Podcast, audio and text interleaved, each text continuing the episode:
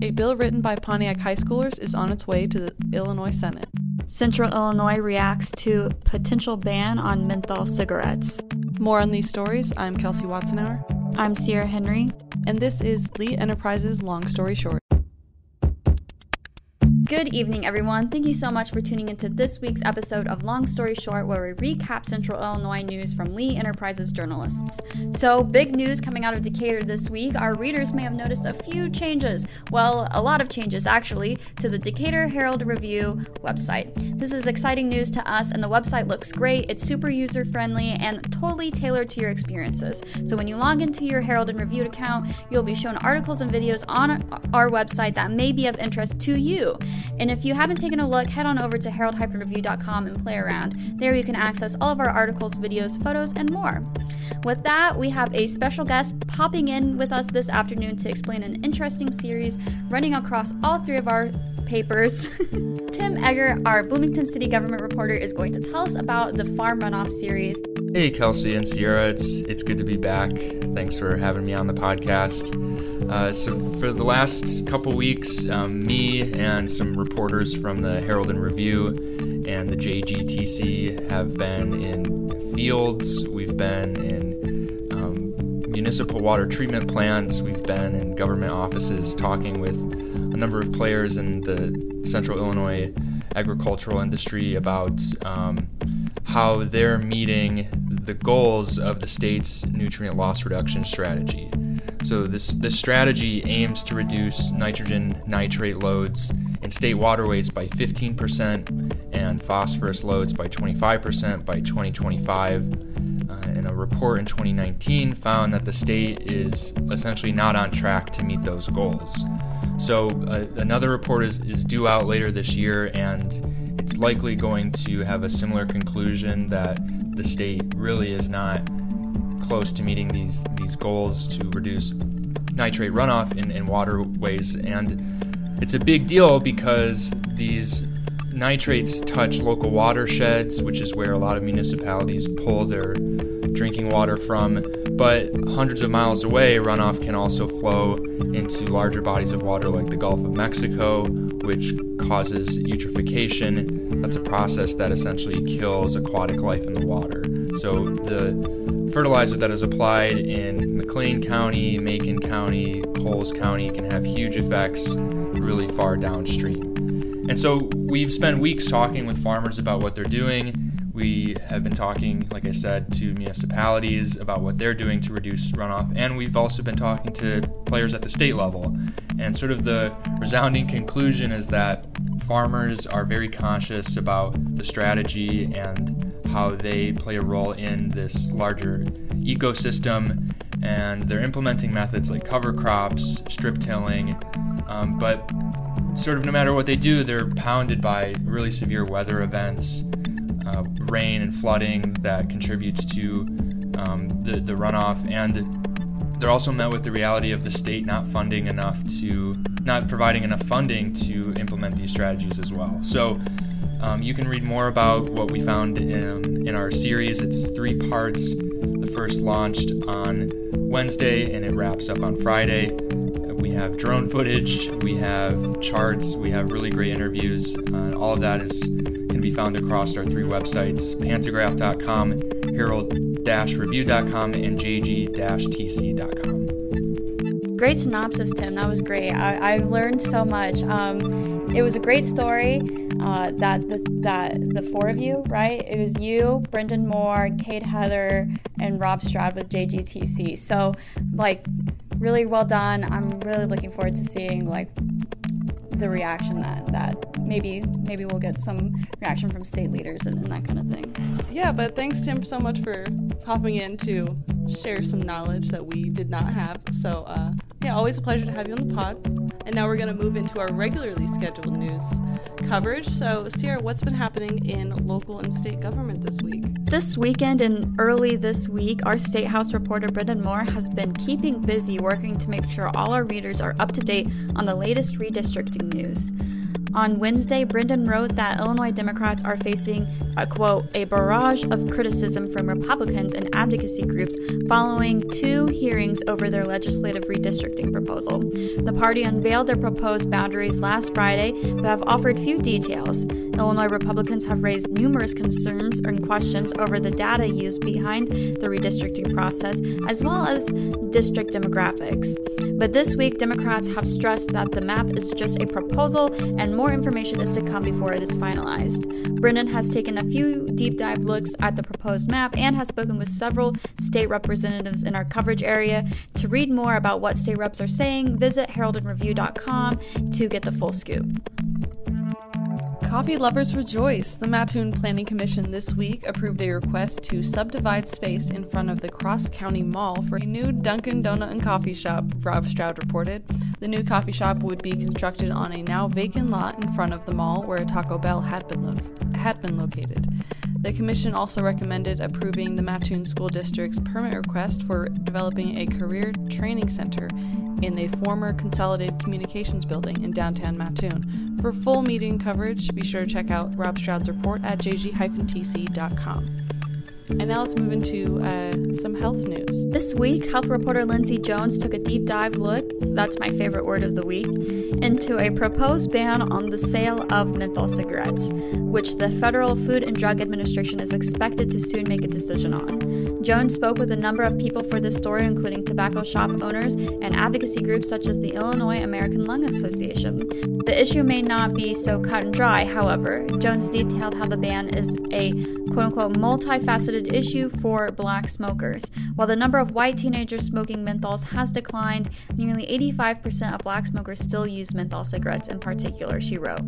The ACLU also worries that the ban could lead to more police encounters with people of color. This is an incredibly complicated and interesting issue that is going on right now, so if you want to learn more, read Jones's story at pantagraph.com. And with that, Kelsey is going to tell us about some Pontiac students who are making making legislation. kind of. So, House Bill 3928, which would create the Illinois 30 by 30 Conservation Task Force Act, passed in the Illinois House on Earth Day and now it's on its way to the state Senate.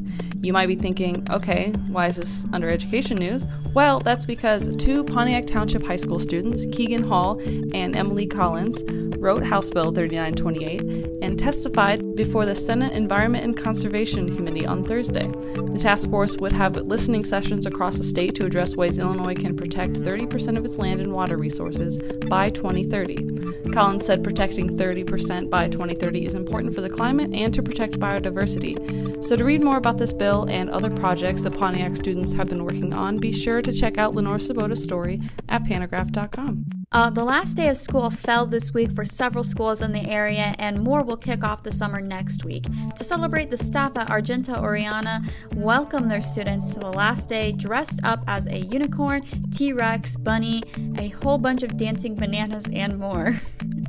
The elementary school's administrative assistant, Crystal Sunderland, started making morning drop off a bit more fun after spring break, and every Friday she's dressed up in different costumes just for the heck of it.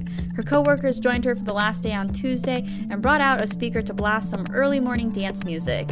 Now that's the way to start the day, in my opinion. Uh, reporter Valerie Wells has this fun story with a lot of photos and video from Clay Jackson over at herald-review.com, so be sure to check it all out. Uh, that's such a cute story. We need more of this. I'm really glad. I can only imagine unicorns and T Rexes dancing to music. That's great. Okay, now Kelsey's going to tell us about some baseball. The normal corn belters are ready to be back in the corn crib this summer, returning to the Prospect League after the season was canceled last year. For the 2020 season, the Colonels Collegiate League made its home at the crib, and the Belters were still able to play. But this summer, the Corn Crib will host both leagues, making for a busy, busy year of baseball. The Belters roster features three players from Penn State, two from Indiana, one each from Nebraska and Northwestern, as well as former Illinois State basketball player Taylor Brunige as a pitcher. So, for the full story, look, looking forward to the season that opened this week, be sure to find Randy Reinhardt's story at pantagraph.com. Yay, baseball! Mount Zion freshman hooper Denver Anderson's two biggest fans are always in the stands her mom, Becky Clayton Anderson, and her five year old sister, Shoni. That was until Shoni's leukemia diagnosis in February. For the first time in her five year old life, she had to miss some games while she underwent treatment. But as basketball has become a mainstay in the family, likewise, Shoni has become a fixture for Mount Zion sports, and this community support has swelled around her in the last few months. Reporter Matt Flynn has Shoni and Denver's story at herald-review.com, and if you're definitely and you're definitely going to want to check out this one to see for yourself the little girl who, as her sister says, has been brave, strong, and handled this better than any of us could. And Shoni, uh, the Pantagraph, Herald Review, and JGTC are thanking for you. We're cheering for you, and we hope you are heading toward recovery. So now we're going to get into some public safety and courts news, starting with some stuff coming out of Eastern Illinois University. An Eastern Illinois University student who was mistaken for a suspect and threatened in the Quad Cities is getting a $50,000 settlement from the East Moline Police Department and another settlement from a former Hampton police officer. Jalen Butler was 19 and the only black swimmer on the Eastern team when he was stopped by East Moline officers in early 2019. He had just stepped off the EIU bus at a rest area off Interstate 80 when he was spotted by officers who were searching for a shooting suspect. Butler was taken to the ground, handcuffed, and threatened that if he moved, he would be shot in the head, according to his complaint. The suspect officers had been searching for was a 6'6 man who weighed 230 pounds, but, they, but instead they apprehended Butler, who was 5'10 and weighed 160 pounds. The ACLU of Illinois took his case and they reached a settlement agreement last week that awarded Butler $50,000 from the department and Officer Travis Stays, and a settlement was also reached with former Hampton officer Ethan Bush. But the terms of the agreement with Bush have not been made public. We have a full story as well as coverage tracking this story from the very beginning at jg-tc.com, so be sure to check that out. A Mattoon woman this week was ordered to make a $10,000 donation to the American Cancer Society to cover money that was donated to her based on false claims that she had cancer. Cheryl L. Moore, 41, pleaded guilty to a felony theft charge after she falsely claimed to have cancer and for receiving donations through an online fundraising account. The $10,000 donation to uh, the American Cancer Society is about the same as she received herself. Um, she was sentenced to two years pro. She was also sentenced to two years on probation. To read more about the terms of her probation and the crime, find Dave Fopay's story at jg-tc.com. So, with all of the good, good coverage that we've had this week, it's also been one that has been a little solemn and a time for remembrance. Um, instead of our regular miscellaneous community news and banter that we always do, uh, we're going to talk about the anniversary of um, George Floyd's murder. Kelsey's going to tell us about the article that she wrote with Kade Heather and all the people that they spoke with um, in Bloomington Normal who really came out, um, who came out in droves last year to protest this horrible event that was luckily captured on bystander camera and has led to the arrest and um, conviction of Derek Chauvin, former Minneapolis police officer. So, yeah, this week, uh, the anniversary of George Floyd's murder was May 25th. I, for one, remember exactly how I was feeling exactly a year ago. But um, this year, we, Kade and I were able to talk to some of the people who showed up, um, who hit the streets last year, to, to say enough is enough, to say we're done dying, essentially. Um, and it was really powerful and interesting to talk to so many people. Um, one, uh, a criminal justice professor I've spoken to a few times, Milton Craig, she said that her feelings a year ago are essentially the same as they are now exasperation and hopelessness, but for very different reasons. It was exasperation and hopelessness then because it felt like they couldn't, uh, I'm essentially quoting her, it felt like they couldn't see an end to police violence against black people. And on top of that, it was a pandemic and they felt like they couldn't come out and have their voices heard as much. And now, a year later, there's still a sense of hopelessness because, yes, Derek Chauvin was convicted of murder in this case, but countless others have also uh, have met the same end as George Floyd, essentially. Um, the names Andrew Brown, Daunte Wright, Ma'Khia Bryant came up. Kade spoke with uh, Mike Matejka, who's a chairman for the not in our town Bloomington normal, and he mentioned there was a, according to data, a data a federal database, 200 at least 224 other black people have been killed by police since Floyd's death a year ago. And that was out of 1,032 people killed by police. Many of those, the race is unknown, so that number could be much higher, as well as other people of color meeting the same end. So yeah, the the peop- the general consensus was we're not done. This isn't over. It is a year later, and that that death really touched uh, was a touching off point for so many people. It woke up so many people, but so many people have been saying this for decades, and they know that it's not over still. so many people didn't didn't need to see it on camera to know that this is happening because these are these are the types of experience experiences that happen in their communities. So, um, members of the NAACP. Uh, President Linda Foster, as well as Vice President, first Vice President uh, Dr. Carla Campbell Jackson, spoke about legislation that has come up in the time since um, since Floyd's murder last year, including the Illinois Legislative Black Caucus's reform package. Um, we spoke about that a few months ago. There were a lot of tenets in that that uh, include the elimination of cash bail, as well as um, more accountability for officers. From there, I local police departments and our sheriff's office have spoken with the NAACP about diversity hiring while they're facing a shortage of applicants. They also are facing, they're looking at their t- teams behind them, and their teams behind them don't reflect the community that they serve. Um, so that is a big issue that um, came up in this reflection story. It's a it's a big conversation and one that did not start a year ago and it did not end when that verdict came down.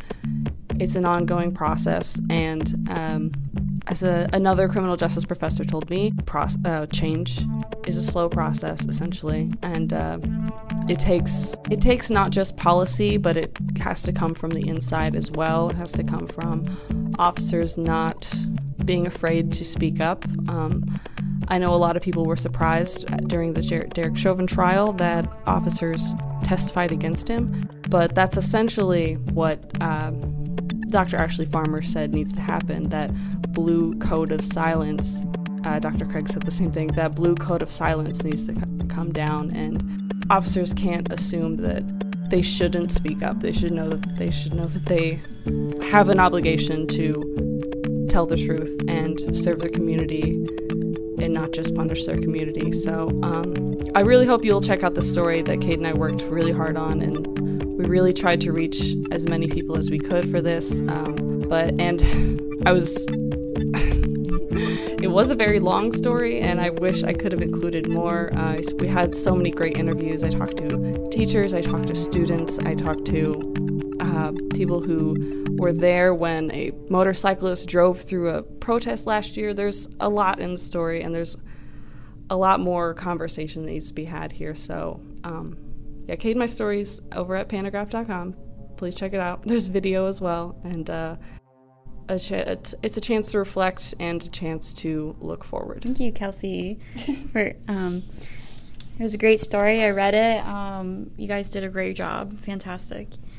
Um, but that's going to do it for us today, folks. Uh, as always, if you're enjoying this podcast and our reporting, check us out on Apple Podcasts, Spotify, or Google Podcasts. While you're at it, head on over to pantagraph.com, herald-review.com, and jg-tc.com to look up subscription information and consider supporting hashtag local journalism.